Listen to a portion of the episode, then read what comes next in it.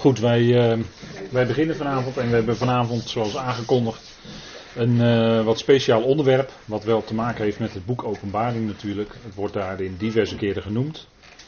Uh, eigenlijk wel meer dan in de rest van de schrift. En daarom is het nuttig om dat vanavond met elkaar te bespreken. Dat is het onderwerp is het boekrol van het leven. En wij vinden die aanduiding ook in de gemeente die wij de laatste keer besproken hebben. Dat is de gemeente Sardis. En vanuit, uh, dat, vanuit die tekst die daarover geschreven staat, over de boekrol van het leven, dat is ook ons startpunt vanavond. En we gaan verder door de schrift heen om te kijken wat het boek van het leven inhoudt. En uh, dat doen we natuurlijk aan de hand van uh, de tekstplaatsen waar we die uitdrukking vinden. En we zullen natuurlijk wel wat aanvullende overwegingen erbij hebben. Wat de functie is van, van de boekrol van het leven. Ook met name bij de grote witte troon. Want ik denk dat daar de belangstelling ook zeker naar uit zal gaan. Maar goed, we gaan uh, dat allemaal met elkaar zien vanavond. We zullen antwoorden zoeken en proberen te vinden in de schrift. En we willen eerst dat doen door eerst te bidden met elkaar. Trouw vader, wij danken u dat we ook hier vanavond weer bij elkaar mogen zijn. Dank u wel dat we weer verlangend zijn om iets meer uit uw woord te vernemen. Om daardoor opgebouwd te worden en ook duidelijkheid te krijgen over hoe u handelt, vader, met de mensen die u op deze wereld zet. Hoe u gang gaat met uw volk, met de volkeren, met de gemeente. Dank u wel, vader, dat we dat in de schriften onderscheiden mogen zien. Dank u wel, vader, dat we vanavond met elkaar willen nadenken over de boekrol van het leven. Dank u wel dat u daarin het nodige heeft daarover het nodig heeft gezegd in uw woord, Vader. En we zoeken naar antwoorden. Vader, dank u wel dat die voorhanden zijn in uw woord. En wilt u ons daarin leiden? Wilt u geven dat we door uw geest geleid worden? En Vader, dat we een luisterend hart hebben. Dank u wel dat u ons het verstaan wil geven door uw geest. Wilt u dat geven, Vader? En dank u wel dat we ook het willen zien en mogen zien, alles uiteindelijk te zijn. Tot lof en eer en verheerlijking van uw naam. Vader, we danken u dat we zo deze avond in uw hand mogen weten door uw geliefde Zoon, onze Heer Jezus Christus. Amen. Goed, wij, uh, wij zijn bezig in uh, het boek Openbaring. En we zien daarin die zeven gemeentes. We zijn uh, de vorige keer bezig geweest met de gemeente Sardis. En in die gemeente, of aan die gemeente, de boodschapper van die gemeente, werd iets gezegd over de boekrol van het leven. Dat is een belangrijk onderwerp in de schrift. En dat heeft al tot veel vragen geleid. En ook soms door verkeerd begrip ook tot veel geestelijke nood, ook bij gelovigen van deze tijd. Gelovigen van, deze, van dit beheer, van het geheimenis moet ik dan zeggen. En daarom is het goed daarop uh, antwoord te vinden in de schrift. En de boekrol van het leven, dat is uh, hier ziet u een afbeelding van een letterlijke boekrol, maar die aanduiding, de boekrol van het leven, dat is eigenlijk een uh, beeldspraak, maar daar komen we nog wel op. Um, het heeft in ieder geval te maken met leven uiteraard. En uh, ook het geschreven zijn, maar ook dat is natuurlijk in feite een vorm van beeldspraak zou je kunnen zeggen. We gaan dat allemaal nog zien. Er staat in openbaring 3 vers 5, en we lezen dan in, in die gemeente van Sardis. En er wordt, uh, u weet dat in elke gemeente van die zeven gemeentes die in openbaring genoemd worden, beloften worden gegeven aan de overwinnaars. En dat geldt ook bij deze gemeente van Sardis. En er staat die overwint, zal zo gekleed zijn in witte klederen en ik zal zijn naam niet uitwissen uit de boekrol van het leven. En ik zal zijn naam beleiden voor de ogen van mijn vader en voor de ogen van zijn boodschappers. Dus dat is, het gaat om de naam. De naam staat dan geschreven in de boekrol van het leven. En de overwinnaar krijgt hier in deze gemeente de belofte. En dat mogen we aannemen dat het voor al die overwinnaars van al die gemeentes geldt. Dat de naam niet uitgewist zal worden uit de boekrol van het leven. Dus we gaan ons al afvragen wie staan er eigenlijk in die boekrol. En hoe kan het dan dat je naam daar ingeschreven staat? Wanneer wordt die daar ingeschreven? En kan die daar dan ook uitgeschreven worden? En kunnen onze namen daar eventueel in staan? Dat zijn allemaal van die vragen die zo naar boven komen, zou ik me kunnen voorstellen. En uh, daar gaan we dan antwoord op proberen te vinden. In ieder geval hebben we al gezien, gezien de tekstverband van het boek Openbaring, en we hebben al gezien dat het boek Openbaring natuurlijk een zeer sterk uh, joods karakter heeft, om het zo maar te zeggen. Het is, uh, eigenlijk gaat het vooral over en is geschreven aan het volk Israël. Dat hebben we al uitgebreid gezien met elkaar natuurlijk, vanuit de inleiding, vanuit die eerste hoofdstukken van het boek Openbaring. En als we het binnen dat, die context plaatsen, dan hebben we al een heel klein stukje van een antwoord, denk ik. Wat als het gaat om de overwinnaars hier, dan gaat het om overwinnaars die leden zijn van het volk Israël. Want dit zijn zeven Joodse christengemeentes die daar zullen zijn in Klein-Azië in de eindtijd, hè, in die uh, eindtijd van in ieder geval de laatste jaarweek van Daniel 9. Hè, wat een onderdeel vormt van die eindtijd. Dus daar hebben we al een kleine hint, hè, als we het even binnen het verband van het boek Openbaring plaatsen. Die overwinnaars, dat zijn dus mensen die behoren tot het volk Israël. Dan hebben we een verder antwoord van wie staan er dan in de boekrol van het leven. Nou, laat ik het even heel beperkt nog zeggen. In ieder geval de overwinnaars uit die tijd. Die staan er in ieder geval in. Dat kunnen we al vaststellen hè, nu. Want er staat dat die naam niet uitgewist zal worden uit de boekrol van het leven. Dus ze staan er al in. Alleen ze gedragen zich zodanig dat, ze, dat hun naam dus niet uitgewist wordt uit de boekrol. En nu heb ik eigenlijk al het nodige gezegd hoor, maar dat gaan we allemaal nog verder zien. We gaan even beginnen bij het begin. Namelijk, leven is altijd afkomstig van God. Waarachtig leven, ook onze adem die wij hebben, wat we misschien als we het vergelijken met de bijzondere toedeling van de geest van God een lagere vorm van leven is. Maar het is wel leven wat door, dat door God wordt gegeven. God blies in Adam de levensadem in zijn neus, hè, de geest. En zo werd Adam tot een levende ziel. Dus dat, dat leven van de mensen, wat wij, hè, wij halen adem, dus wij leven. Hè, even heel simpel gezegd. Die adem die komt van God af eigenlijk. Hè, dat kan niet anders. Alle leven komt van God af, want God is geest. En naar de schrift heeft geest altijd te maken met leven.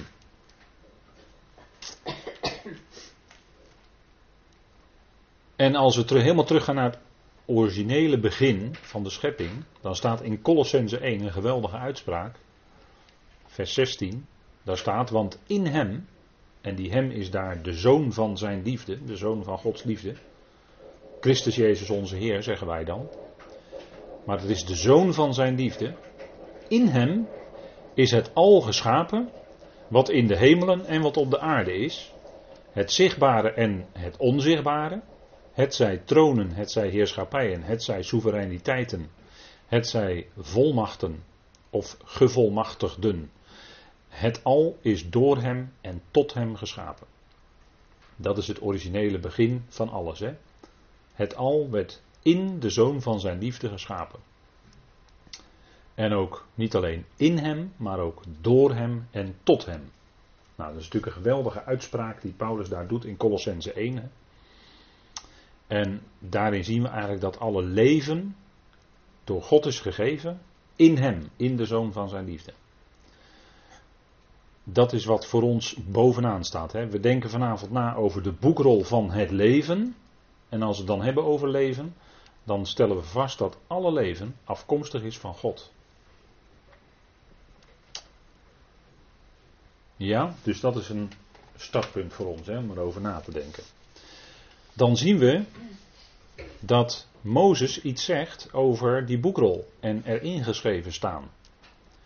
Want toen het volk Israël afgoderij bedreef met het gouden kalf, toen wilde God eigenlijk, JW wilde eigenlijk dat hele volk uit zijn ogen wegdoen. En dan gaat Mozes bidden, in Exodus 32 eh, en 33 kunt u dat nalezen. En dan zegt hij tegen God, en nu, indien u hun zonde verdraagt, en indien niet, wis mij alstublieft weg uit uw rol die u schreef. En JW zegt tot Mozes: Iedereen die tegen mij zondigde, hem zal ik wegvegen uit mijn rol. Mogelijk wordt hier de boekrol van het leven bedoeld. Dat zou kunnen. Hè? We hebben net al gelezen in Openbaring 3 dat namen eventueel uitgewist kunnen worden uit de boekrol van het leven. Nou, hier zien we toch een soortgelijke uitspraak. Iedereen die tegen mij zondigde, en hier ging het om de ernstige zonde van afgoderij, dus hem zal ik wegvegen uit mijn rol. Dat gebeurde in, de, in het vervolg wel. Er werden waarschijnlijk wel Israëlieten, die kennelijk ingeschreven stonden in de boekrol van het leven, die werden kennelijk daar uitgewist. Want JW zegt dat hier. Iedereen die tegen mij zondigde, hè, door gedrag dus, hem zal ik wegvegen uit mijn rol. Dus ze stonden er al in. Daar hadden ze niets voor hoeven doen, kennelijk. En ze konden er dus uitgewist worden. Op grond van zondigen, dus op grond van gedrag. Op grond van verkeerd gedrag. om het maar even te simplificeren. En dat gebeurde eigenlijk ook later, toen dat volk Israël door de woestijn trok. Toen bleek dat eigenlijk ook. Want toen zij door de woestijn trokken, toen vielen heel veel van dat geslacht. Hè, dat geslacht dat kwam eigenlijk om in de woestijn. Hè, dat geslacht dat gezondigd had. En Hebreeën die zegt daar dan iets over. Hebreeën 3 vers 17 tot en met 19. En dat gaat over ingaan in de rust en ingaan voor die Hebreeën dan ingaan in het koninkrijk. Van wie nu walgde hij 40 jaren? Was het niet van die zondigden, van wie de karkassen vielen in de wildernis? Tegen wie nu zweert hij niet in te gaan in zijn rust dan tegen die koppig zijn? En wij zien dat zij niet in staat waren in te gaan door ongeloof. Dus hier kijkt de Hebreeën even terug op de geschiedenis. En zij konden dus niet het land binnengaan door ongeloof. Die verspieders die gingen kijken. En eh, nou, dat werd hun allemaal bang te moede. En ze, wilden, ze, ze durfden niet. En ze waren bang voor die zogenaamde reuzen dan in dat land. En uh, nou, dat was allemaal heel, vonden ze allemaal heel veel en heel bedreigend. En dat zagen ze helemaal niet zitten. En ze kwamen om in de woestijn. En dat was door ongeloof. En hun namen werden kennelijk gewist uit dat boek. Ze kwamen om, ze kwamen niet in dat land. Hè. Mozes die zegt dat, iedereen die tegen mij zondigde, hem zal ik wegvegen uit mijn rol. Dat was dat geslacht wat afgoderij bedreef, wat wel Egypte uit was getrokken. Maar uh, ze waren nog maar net uitgetrokken en ze kregen de Torah en ze dansten om het gouden kalf. En zij zondigden en God wilde hen allen wegvagen uit zijn ogen. Maar ze gingen toch door. Alleen die generatie, 40 jaar lang, die kwamen om in de woestijn, in de wildernis. En als we terugdenken aan deze uitspraak dus, iedereen die tegen mij zondigde, hem zal ik wegvegen uit mijn rol. Daar kunnen we de conclusie uittrekken hè, dat degenen die omkwamen in de woestijn, in de wildernis, uit die rol uitgewist werden. Ze stonden erin, niet op grond van gedrag, maar ze stonden er gewoon in. Maar ze konden er wel uitgewist worden op grond van gedrag. Dat is het boek van het leven. Hè? Als, als het hier gaat om de boekrol van het leven. Maar dat mogen we misschien wel aannemen.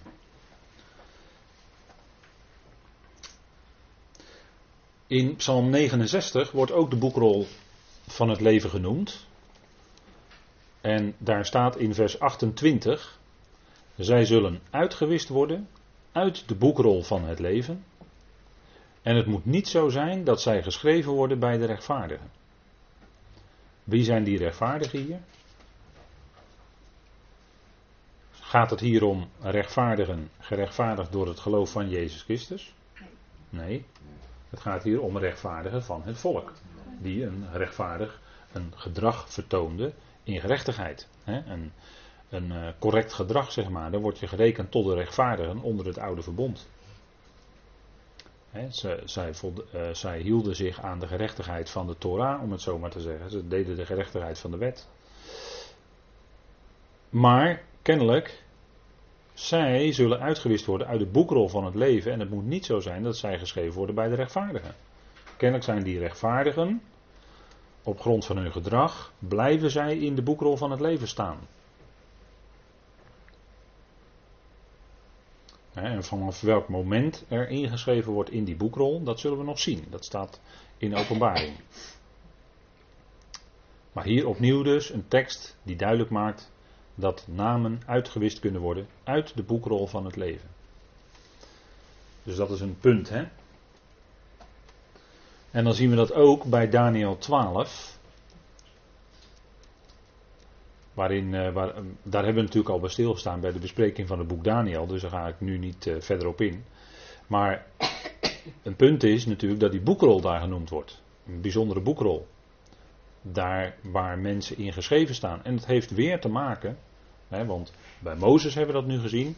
Psalm 69 gaat natuurlijk ook over het volk Israël. En hier Daniel 12 gaat ook over het volk Israël. Openbaring 3, waar we mee begonnen vanavond, spreekt natuurlijk ook over het volk Israël. Dus kennelijk heeft die boekrol van het leven iets te maken met het volk Israël. In ieder geval, hè? In ieder geval. En dan staat er, en het wordt een era van benauwdheid, die niet gebeurde vanaf het moment dat de natie ontstond tot deze era. En in deze era zal jouw volk ontkomen, en ieder die bevonden wordt geschreven te zijn in de boekrol. We mogen aannemen, op grond van andere teksten die we al net gezien hebben met elkaar, dat het gaat hier om de boekrol van het leven. want het gaat om ingeschreven zijn in een boekrol. Nou, dat wordt alleen maar van de boekrol van het leven gezegd. Dus Daniel die wijst erop, de tijd van het einde, die era van benauwdheid, dat is wat wij kennen, wat de Heer Jezus zegt, dat is de grote verdrukking. In die era van benauwdheid, daar zullen dus diegenen ontkomen die bevonden worden geschreven te zijn in de boekrol. De boekrol van het leven. Kennelijk. Ja, dus dat is ook profetisch door Daniel voorzegd. Hè? Zij zullen ook mogelijk uit het land uitvluchten en later weer het land binnentrekken. Hè, de gelovigen, de Messiaanse gelovigen van die tijd. En zo zullen zij hun leven behouden en ook dat koninkrijk binnengaan en daardoor dan ook eonisch leven hebben. Leven in die eon is leven hebben, in het koninkrijk is eonisch leven hebben. En in Jezaja, in Jezaja, ik loop dus even de teksten langs waar mogelijk iets gezegd wordt over de boekrol van het leven. En het gebeurt dat die overblijft in, in Sion, dus een rest, hè, een gelovige rest. En die achterblijft in Jeruzalem. Hè? Dus de overblijvenden en de achterblijvenden, dat zijn twee aanduidingen voor die gelovige rest. Die zullen heilig genoemd worden. Heilig is natuurlijk altijd op God gericht, of gesteld in de dienst aan God. Allen die geschreven zijn als levend, of je mag ook vertalen als voor het leven, in Jeruzalem. Dus allen die geschreven zijn als levend in Jeruzalem. Hier wordt weliswaar niet over een boekrol gesproken. Het woord boekrol wordt niet genoemd. Maar er wordt wel genoemd over geschreven en leven. Dus mogelijk ligt daar ook een verband. Hè? En dat is ook weer zo'n punt waarin we dus duidelijk zien dat het ook met het volk Israël te maken heeft. Het gaat hier over Jeruzalem. Het gaat over mensen die zijn in Sion, in Jeruzalem, de berg Sion. Hè? En daar hebben natuurlijk maar dat is een, uh, even een tussenopmerking. Daar hebben natuurlijk de Zionisten, maar dat is, dat is een politieke beweging. Dat is een puur Joods politieke beweging. Niet gestoeld echt op geloof, maar uh, echt een politieke beweging. Daar ontlenen de Zionisten hun naam aan, hè, de berg Zion. Maar goed, dat even terzijde. Zion betekent droogte, mogelijk. Je kan het afleiden vanuit het Hebreeuws als zijnde uh, een woord voor droogte, of afgeleid van een woord voor droogte, of je kan het ook iets anders afleiden, dan heeft iets te maken met opvallend zijn of opvallendheid. Ja, dat zeg ik even voor degenen die dat misschien uh, willen nazoeken.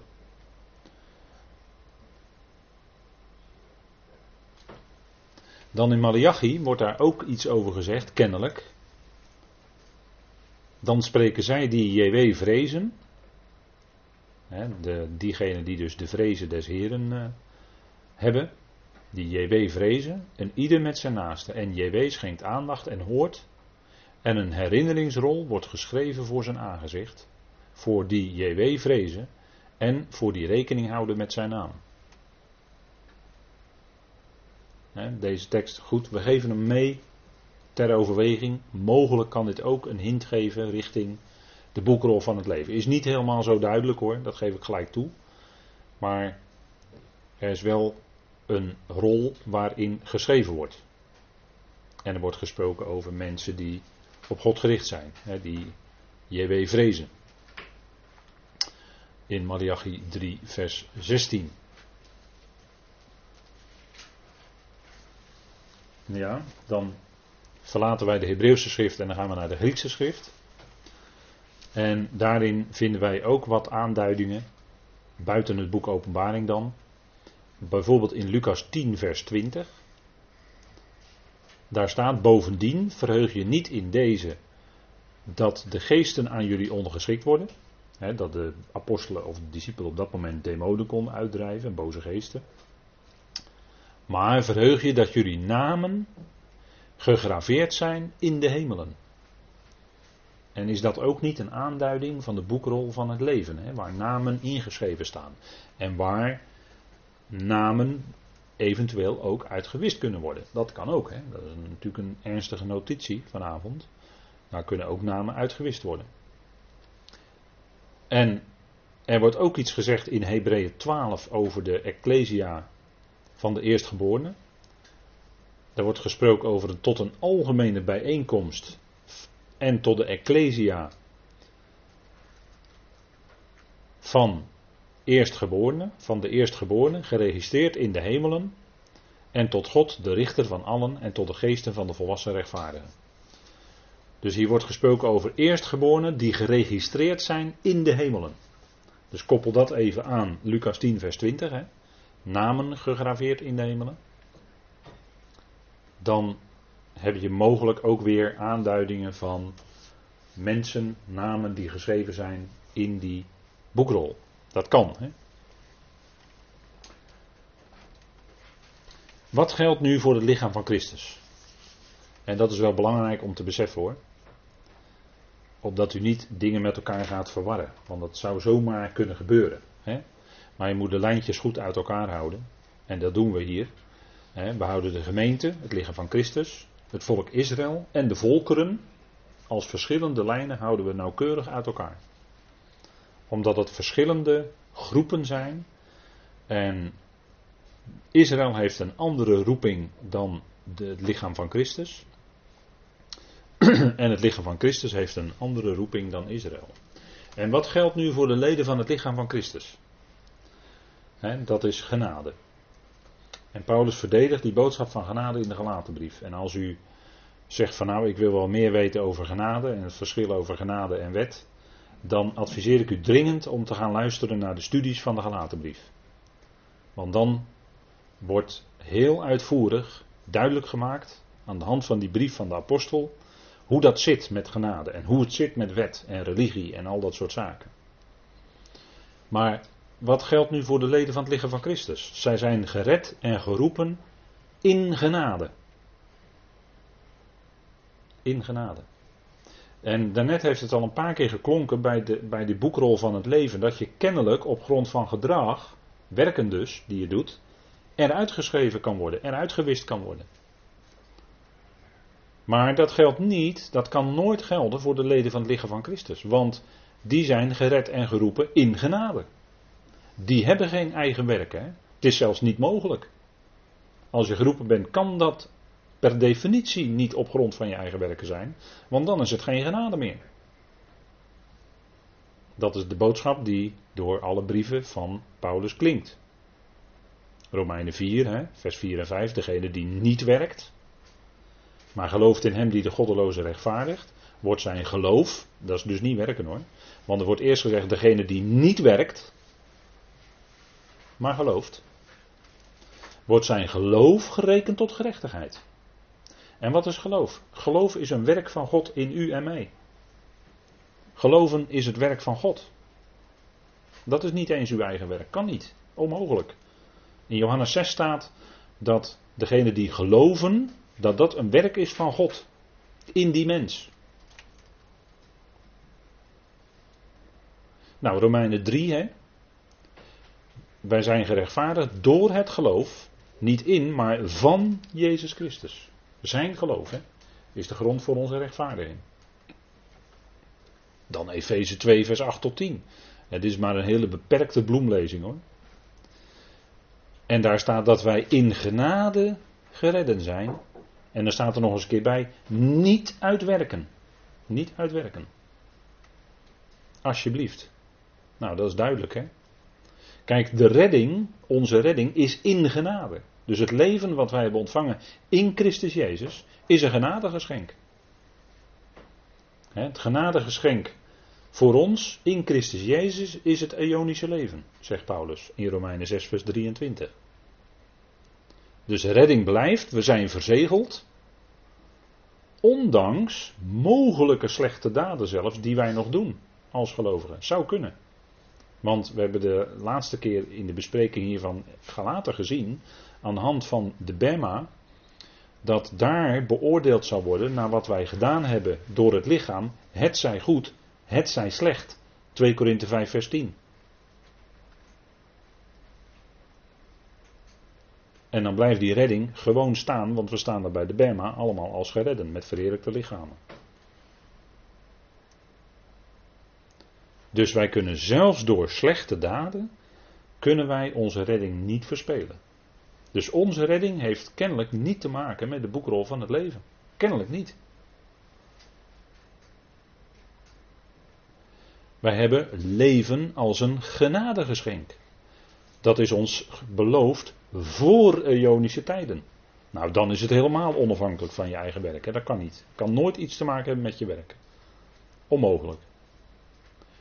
Dus ons leven is uit God gegeven in Christus Jezus als een genadegeschenk. En dan kunnen wij nooit verspelen. Onmogelijk. Kan niet. Nou, dat is de rijkdom van zijn genade. Hè? En dat is wel mooi dat dat dan vanavond ook weer klinkt.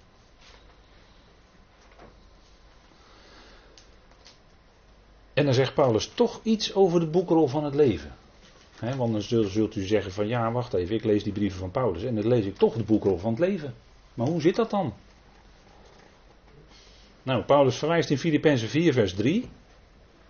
En dan zegt hij, met Clemens en mijn overige medewerkers, van wie de namen in de boekrol van het leven staan. En waar gaat Filippenzen eigenlijk over? Filippenzen gaat over ons gedrag, ons dienstbetoon, ons werk. De werken die wij doen, dat zijn uh, niet werken om iets, te, iets uh, voor God nog bij te kunnen voegen, maar dat zijn werken van geloof. dat zijn die goede werken die God tevoren bereid heeft, opdat wij daarin zullen wandelen. Die werken zijn dat. Nou, daar gaat het over in Filippenzen 4. En dan zegt Paulus, en met Clemens en mijn overige medewerkers, dus hij heeft het over werkers, hij heeft het niet over medegelovigen. Ja, het zijn wel medegelovigen, maar hij noemt medewerkers hier. Hè. Nadruk gaat om werken hier. Van wie de namen in de boekrol van het leven staan. Wie zouden dat kunnen zijn, denkt u? Dat zijn natuurlijk de Israëlische medegelovigen, die ook in het lichaam van Christus zijn. Want het is een gezamenlijk lichaam. Met twee, bestaat uit twee groepen gelovigen. Gelovigen uit Israël en gelovigen uit de natieën. Een gezamenlijk lichaam. Dus Paulus bedoelt hier in feite die medewerkers uit zijn eigen volk, die met hem meewerkten in dat evangelie van genade. En dan zegt hij, kijk, hun namen staan in de boekrol van het leven.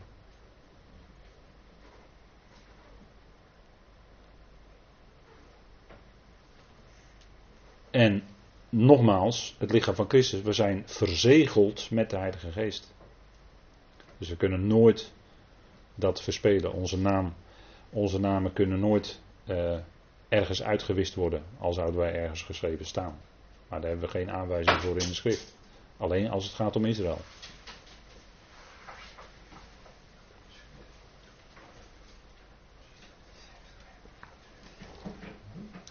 Ja, dus dan keren we nu even terug naar openbaring. Na dit gezegd te hebben, hè, want dit zijn wel een aantal dingen heeft u een stukje basis is nu gelegd. Zodat u straks wat beter kunt, hoop ik, wat beter kunt gaan verstaan wat in het boek Openbaring staat over die boekrol van het leven. Dus, dus moet, we hebben vastgesteld, nogmaals heel duidelijk, als het gaat om het lichaam van Christus, dan gelden andere principes dan boekrol van het leven en eventueel daaruit gewist kunnen worden. Dus ik denk dat dat even een goed, goed is om dat nog even een keer te zeggen. En dan staat er dus in openbaring 3 vers 5, hebben we gelezen, dat die overwinnaars, die hebben witte klederen. En we hebben al gezien dat die witte klederen te maken hebben met rechtvaardige daden, een zuivere wandel. Dat komt meerdere keren naar voren in het boek Openbaring. En er staat die overwint. Maar wij, als leden van het lichaam van Christus, zijn meer dan overwinnend. Hè? De overwinning is al behaald. Wij hoeven niet te overwinnen. Wij zijn meer dan overwinnend. Romeinen 8. Dus dat, dat is een duidelijke zaak. Hè? Nou, gekleed zijn in witte klederen, een zuivere wandel, hè, rechtvaardige daden. Dus een voorwaarde om in de boekrol van het leven te blijven is kennelijk, kennelijk een goede wandel of goede werken doen. Want zij moeten overwinnen. De leden van het volk Israël moeten rechtvaardig leven, goede werken doen, werken die beantwoorden aan hun roeping, enzovoort, enzovoort. Hè? En dan blijven zij in de boekrol van het leven. Kennelijk, hè? Kennelijk. Dus we trekken even een voorzichtige conclusie. De belofte wordt aan die overwinnaars gegeven dat hun namen niet uitgewist zullen worden uit de boekrol van het leven. Met andere woorden, het uitwissen van die naam is wel degelijk mogelijk. Ja, dat is mogelijk. Kennelijk, ja. En we spreken dan binnen het kader dus van het boek Openbaring. En tot nu toe hebben we gezien dat het eigenlijk heel veel te maken heeft met het volk Israël. En waarom zou dat zo zijn, denkt u? Waarom zou nou die boekrol van het leven, en alle leven komt van God, te maken hebben juist met het volk Israël? Waarom? Omdat zij? Natuurlijk, omdat zij de onderwijzing van JW hebben, de, het woord van God. En dat verleent hun dan leven hè, door die woorden. Die woorden zijn eigenlijk datgene wat hun geest, namelijk leven verleent. De Heer Jezus zei het ook, mijn woorden die ik tot jullie gesproken heb, zijn geest en leven. Dat zit ik weer in Johannes 6. Hè? En dat is wat het woord van JW is. Het woord verleent leven. Door woorden woorden dragen ook een, geest met zich mee. En door die woorden die in een mens komen, komt ook die geest van JW dan in hen. die bijzondere toedeling dan van de geest. Ik heb het niet over de levensadem nu. Ik heb het nu over een bijzondere toedeling die met zijn woord meekomt. En daardoor hadden zij leven. Werkelijk. meer leven dan de volkeren rondom, die in duisternis waren, die dat licht van de Torah niet hadden.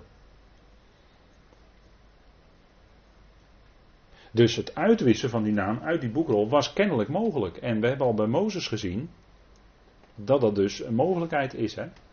Dat degenen die zondigen uitgewist kunnen worden uit die boekrol. Dan gaan we verder in openbaring. En er staat in openbaring 13. En dan gaat het dus over. En daar hebben we natuurlijk al even een aantal keren naar gekeken. Wat daar in openbaring gebeurt. Dat is namelijk dat het beest en het beeld van het beest moet aanbeden worden in de eindtijd. Hè? Dat is de religie van de eindtijd. En dat is natuurlijk met name als Israël daar aan meedoet ontzettend. Ontzettend. En er staat allen die op de aarde wonen, openbaring 13 vers 8, zullen hem aanbidden. Dat is het beest. Ieder van wie zijn naam niet geschreven is in het boekrol van het leven van het lammetje dat geslacht werd vanaf de nederwerping van de wereld. En waarom wordt dit nou zo uitdrukkelijk gezegd? Omdat het hier gaat binnen openbaring juist om dat Joodse volk. He, daar worden heel ernstige woorden over gesproken als zij dat beest aanbidden.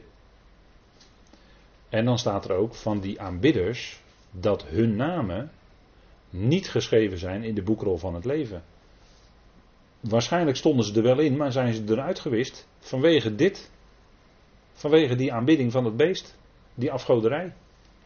Net zoals het was bij Mozes. Hè, werd er ook zo'n uitspraak gedaan over uitwissen uit die boekrol. In verband met die afgoderij van het gouden kalf. Dus degenen die niet in de boekrol van het leven staan, aanbidden het beest. Dat geldt zeker vooral voor de Joodse aanbidders. En dat zal de ontzetting zijn dat zij dat beest en het beeld van het beest zullen aanbidden. En daardoorheen eigenlijk de draak.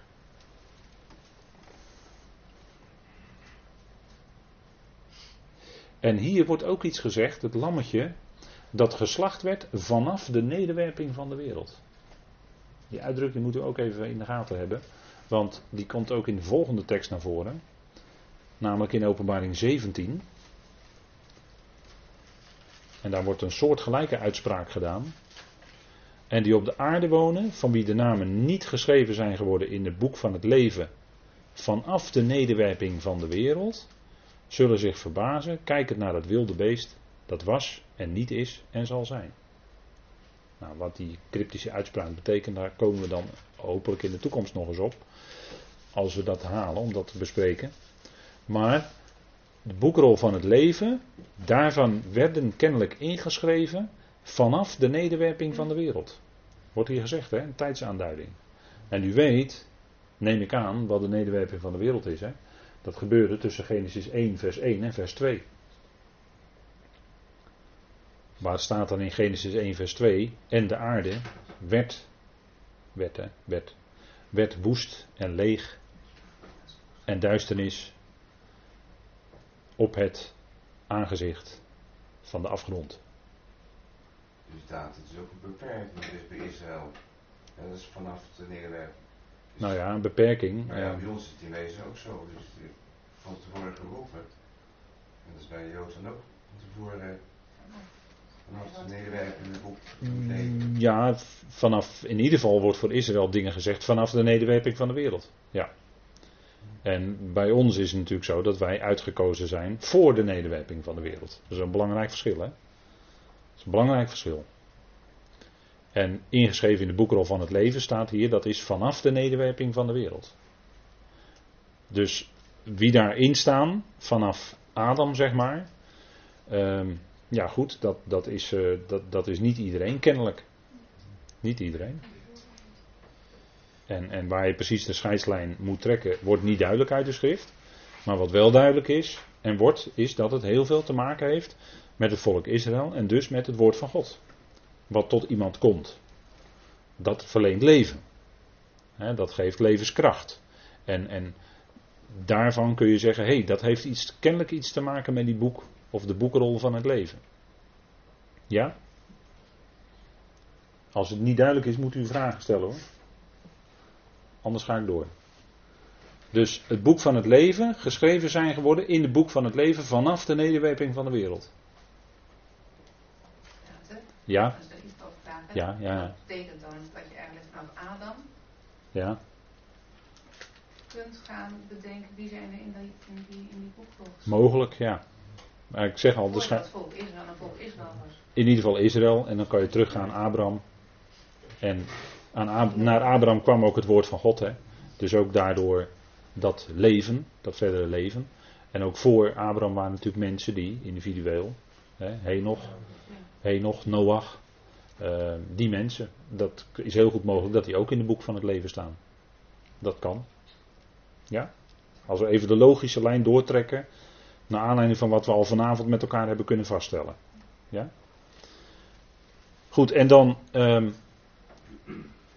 trekken we weer even, dan gaan we even de conclusies die we trekken uitbreiden. We hadden er al twee, hè, nummer 1 en 2. En op deze dia ziet u tot en met punt 5 staan. Er komen er nog meer. Maar betekent dat als de naam afwezig is uit die boekrol, dan laat dat de mogelijkheid open tot aanbidden van het beest. Want er wordt duidelijk gezegd, degenen die niet geschreven zijn in die boekrol, die aanbidden het beest. Hè? Die komen tot zulke verderfelijke afgoderij. En dan punt 4. De boekrol van het leven was geschreven vanaf de nederwerping van de wereld. En dat stemt dus overeen met het lammetje dat geslacht was vanaf de nederwerping van de wereld. Want dat wordt ook gezegd hè, in openbaring 13. Dat het lammetje als geslacht al gold vanaf de nederwerping van de wereld. En natuurlijk weten we door Petrus dat het lam tevoren gekend was, gekend, voor de nederwerping van de wereld. Hè? Maar het is geslacht vanaf de nederwerping van de wereld. Dus die boekrol van het leven werd vanaf dat moment Of was vanaf dat moment geschreven. Hè? Al die namen stonden er al in. En door gedrag konden die namen dan vervolgens weer uitgewist worden.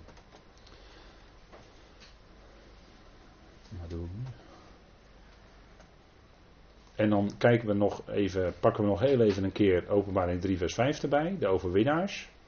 Hun naam zal niet uitgewist worden uit de boekrol van het leven.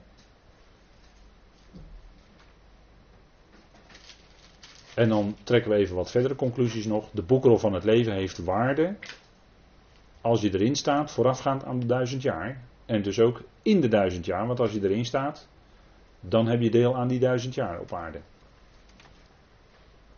Kennelijk, hè, die overwinnaars, hun namen zouden blijven staan in de boekrol van het leven, wordt gezegd. Hè. Dus kennelijk hebben zij ook, gaan zij ook dat koninkrijk in. Hebben zij leven in dat koninkrijk. Kennelijk. Ja, Ger? Ja, als ik het nou goed begrijp, dan is het dus vanaf de nederwerping een deel in het boek geschreven en een deel niet. En want dat deel in het boek geschreven staat, Ja. kan een deel weer uitgewist worden. Ja, ja, ja. Ja. Waarom zo moeilijk? Ja. Maar waarom zo moeilijk? Ja, kijk, Bijbelstudie is. eh, bij- de Bijbel is geen makkelijk boek. De Bijbel is ook een boek wat je moet bestuderen. De Heer Jezus zei ook tegen de schriftgeleerden: onderzoek de schriften. Onderzoek de schriften. Nee, Ja, nee, ja, het is niet makkelijk. Als je toevallig geen leraar in de buurt hebt, Nee, je ja. nooit achter. En als je de schriftlezer niet kent, dan, dan ben je helemaal verloren. Nee, precies, dan kom je helemaal in de, in de verwarring. En toch, degene die onderzoeken, eh, God geeft natuurlijk toch in zijn woord wel de sleutels aan hoe je verder kan komen. Alleen, ja goed, dat, dat ja, daar waren ook apostelen in die tijd voor nodig, Paulus en, en de anderen, om dingen duidelijk te maken. Ik zeg, ik, ik ben heel blij dat ze me boven niet hoe ik het over horen. Nee, ja, Dat zou dus inhouden dat de Joden die dan niet in het boek staan, dan als het ware voorbestemd zijn om de beest te aanbidden. Of dat is dat de lijn te ver doorgetrokken. nou, zij, kijk, wat, ja, nou, kijk, wat, wat je eigenlijk wel zou kunnen zeggen is dat de Israëliet, hè, want die is van jongs af aan, is hij al vertrouwd met de schriften.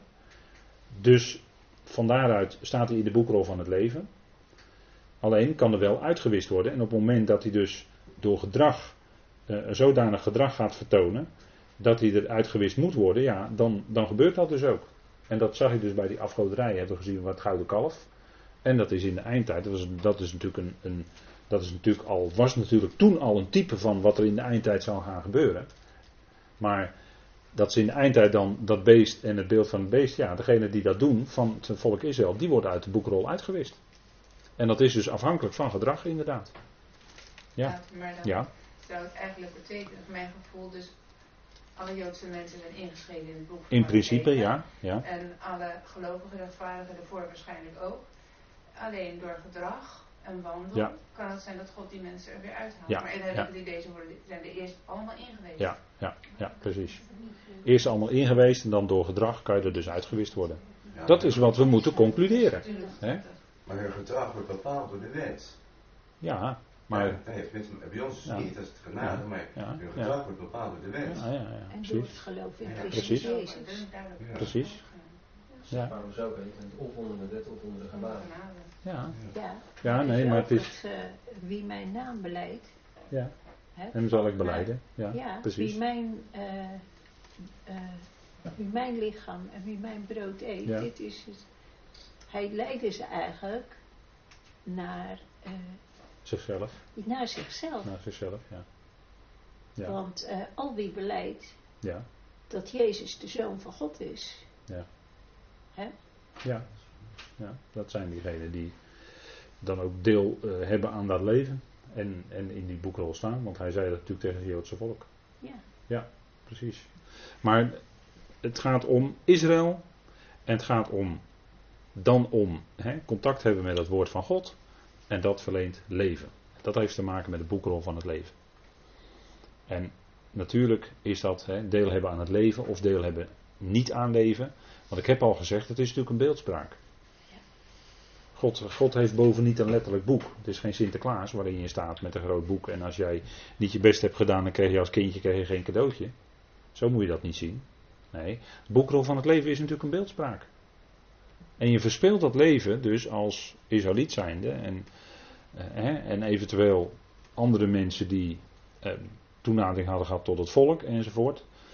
Ehm, dan kon je dus door gedrag daar toch weer uitgewist worden. Kennelijk. Dat blijkt uit de schriften. Dat, dat is wat we lezen.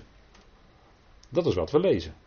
En dat wij er misschien moeite mee hebben omdat wij met andere principes hier in deze tijd van genade gered worden. Ja, dat, dat kan. Maar we praten even nu buiten de tijd van genade om, waarin wij nu leven. Het gaat hier om als de gemeente al weg. Eh, we spreken in openbaring over de tijd dat de gemeente al weg is van de aarde. Dus die boekrol van het leven heeft dus kennelijk waarde om daarin te staan. Dan ga je er duizend jaar in. Heb je eh, leven, eonisch leven. Leven in het koninkrijk. En dat gold dus ook voor die overwinnaars. Die overwinnaars. En dan staat er in openbaring 20, en dan komen we dus bij de grote witte troon. En daar wordt weer gesproken over die, boekrol, over die boekrol. Hè. En ik nam de doden waar, de grote en de kleine, staande voor de troon. En de rollen werden geopend. En een ander rolletje werd geopend, welke is van het leven. En de doden werden geoordeeld naar het geschrevene in de rollen, naar hun werken. Nou, wat gebeurt hier? Dit is het eindgericht, om het zo maar te zeggen, over individuele mensen. En ik ga, verder, ik ga er verder niet iets bij halen, want dan wordt het alleen maar moeilijker van. Maar dit is het eindgericht over individuele mensen. Die worden opgewekt, of die, die, ja, die staan op. Ze worden hier niet leven. Dit, hier staat niemand eh, die levend gemaakt wordt. Hè, maar ze staan op, staat er. Hè. De doden staan op hier. Dus degenen die dood waren, worden voor dit moment ontvangen zij leven en worden even tot leven gewekt. Hè? Maar let op dat er staat de doden. Dat is natuurlijk ook beeldspraak. Hè? En ik nam de doden waar, de grote en de kleine, staande voor de troon. Nou, dat is die grote witte troon. En er staat er, en de rollen werden geopend. En een ander rolletje werd geopend. Dus minimaal drie, hè? Rollen, dat is meervoud. En nog een rolletje erbij, dat is drie. En dat is die van het leven, die derde. Die wordt er nog speciaal bij genoemd, hè? En de doden werden geoordeeld naar het geschrevene in de rollen, naar hun werken. En wat denkt u nou wat die rollen zijn? Wat denkt u wat die rollen zijn? Torah. Ja, de, de Bijbel, hè? gewoon de Torah, de, de, de rollen. De Bijbel. En de Bijbel bestaat eigenlijk uit, als je het zo wil zeggen, uit twee. De Hebreeuwse en de Griekse schrift.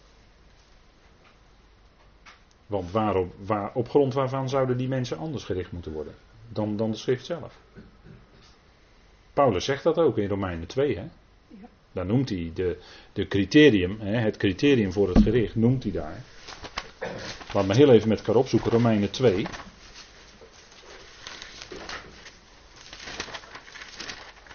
Kijk, dus het punt is, het algemene principe is dat ieder mens, ieder mens, zal een gerichtsmoment ondergaan op grond van de werken. En dat geldt zelfs voor ons als leden van het lichaam van Christus. Ik heb die tekst al genoemd vanavond. Dus dat is het universele principe.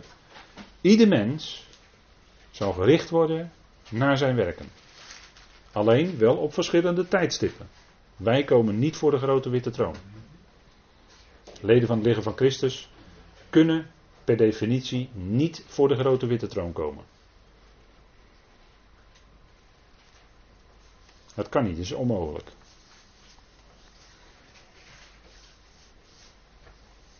En Paulus die zegt dan in Romeinen 2, maar dan gaat het om het gericht van de grote witte troon.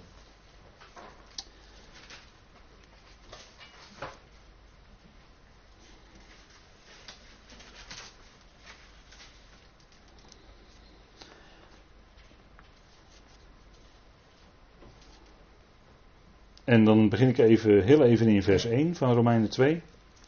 Daarom zijn jullie niet te verontschuldigen, o mens, wie je ook bent, die oordeelt, want waarin je de ander oordeelt, veroordeel je jezelf. Jij immers die anderen oordeelt, doet dezelfde dingen. En wij weten dat het gericht van God in overeenstemming met de waarheid is over hen die zulke dingen doen. En u, o mens, die hen oordeelt die zulke dingen doen, en ze zelf ook doet, denkt u dat u aan het oordeel van God zult ontkomen? Of veracht u de rijkdom van zijn goede tierenheid, verdraagzaamheid en geduld, zonder te weten dat de goede tierenheid van God u tot bekering leidt? Maar in overeenstemming met uw hardheid en onbekeerlijk hart, hoopt u voor uzelf toren op tegen de dag van toren en van de openbaring van het rechtvaardig oordeel van God, die ieder vergelden zal naar zijn werken. Nou komt hij, hè? Hij zal ieder vergelden naar zijn werken. En dat is, dat is voor de, de ongelovigen, laat ik maar even zo proberen te zeggen, voor de grote witte troon. Wij niet, want wij horen bij de gelovigen en we zijn al gerechtvaardigd, dus wij kunnen nooit voor de grote witte troon komen. En er staat er hun die met volharding het goede doen en heerlijkheid, eer en onverhankelijkheid zoeken, het eonische leven. Hun echter die twistziek zijn en ongehoorzaam aan de waarheid, maar gehoorzaam aan de ongerechtigheid, gramschap en toren. Verdrukking en benauwdheid over de ziel van ieder mens die het kwade teweeg brengt, eerst over de Jood en ook over de Griek. Maar heerlijkheid, eer en vrede over ieder die het goede werkt, eerst over de Jood en over de Griek, want er is geen aanzien van de persoon bij God. Dus dit is een, even uh, een beknopte aanduiding van wat daar gaat gebeuren voor die grote witte troon. Hè? Daar ondergaan de mensen dus gramschap, toren, verdrukking en benauwdheid. En dat is door hun werken. En dat is allerlei gradaties. Want de een heeft nu eenmaal meer slechte dingen gedaan dan de ander. De een heeft meer op zijn kerfstok dan de ander. En dat, of, dat, nu dan allemaal wel of niet zichtbaar is, dat, uh, dat doet helemaal niet ter zake. Want die film die gaat daar echt wel rollen hoor. Dat komt echt allemaal wel aan het licht. Wat dacht je wat? Al die werken zullen daar echt wel, nou, echt wel aan de orde komen. En dan uh, zegt Paulus er nog bij in vers 12. Zij die zonder wet gezondigd hebben, wie zijn dat? Onder andere. Voordat de wet. Precies, voordat de wet. Hè? Al degenen die gezondigd hadden voor Mozes, hè? van Adam tot Mozes. Want toen was er nog geen wet.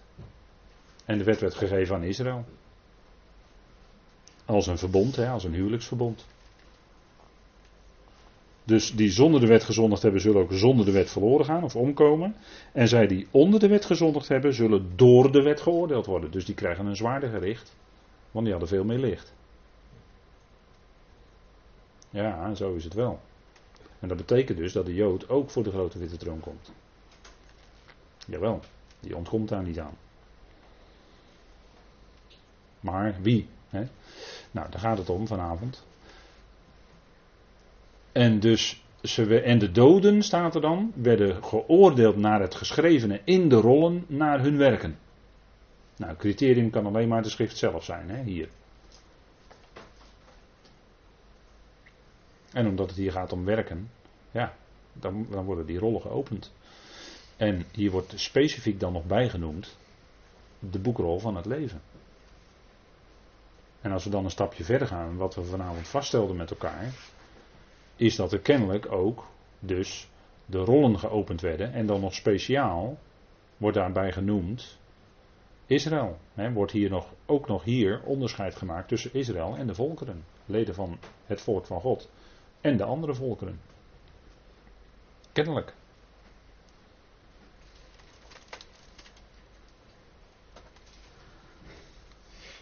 Dus dan zien we als een puntje 8 van onze conclusies.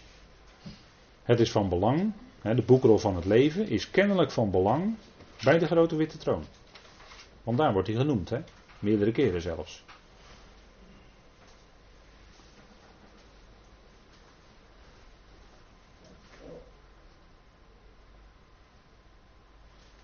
dus nog even terug naar vers 12. De rollen worden geopend. En nog een rolletje, welke is van het leven. En waarom wordt die geopend? Nou, dat zullen we nog zien. waarvoor dat nodig is. En dan staat er in openbaring 20 vers 15. Springen we heel even alvast naar vers 15.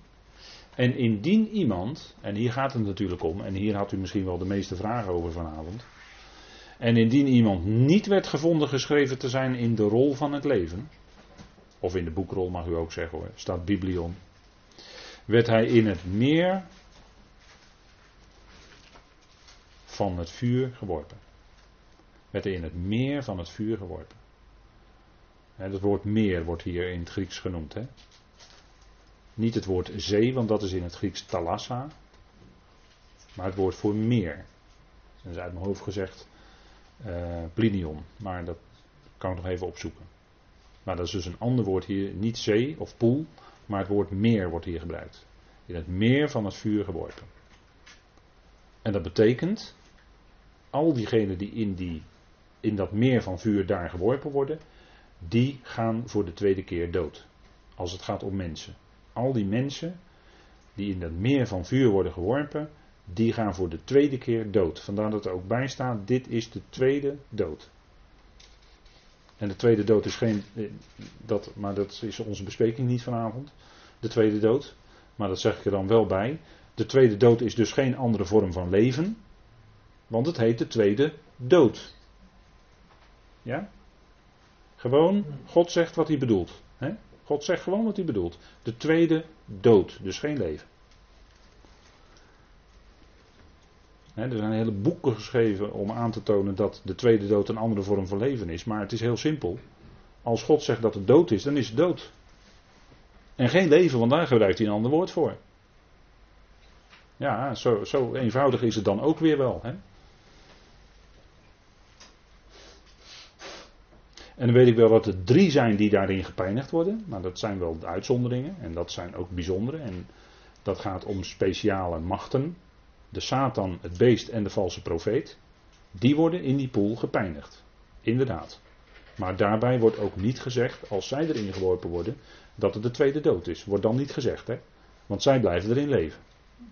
Zij worden gepijnigd daadwerkelijk. Zij ervaren pijn hè, dan op dat moment. Dus voor hen is het niet de tweede dood. Dat is ook heel logisch, want het zijn ook geen mensen. Het zijn die geesten, hè, de Satan, beest, valse profeet. Het zijn die geesten die bezit namen van mensen. En die dan een bepaalde rol spelen in de eindtijd. Maar goed, daar ga ik ook verder niet te diep op in, want ook dat is ons onderwerp vanavond niet. Ja, en dan uh, goed gaan we even op dit moment even nu pauzeren. En dan gaan we na de pauze met elkaar verder nadenken over dit punt. Hè?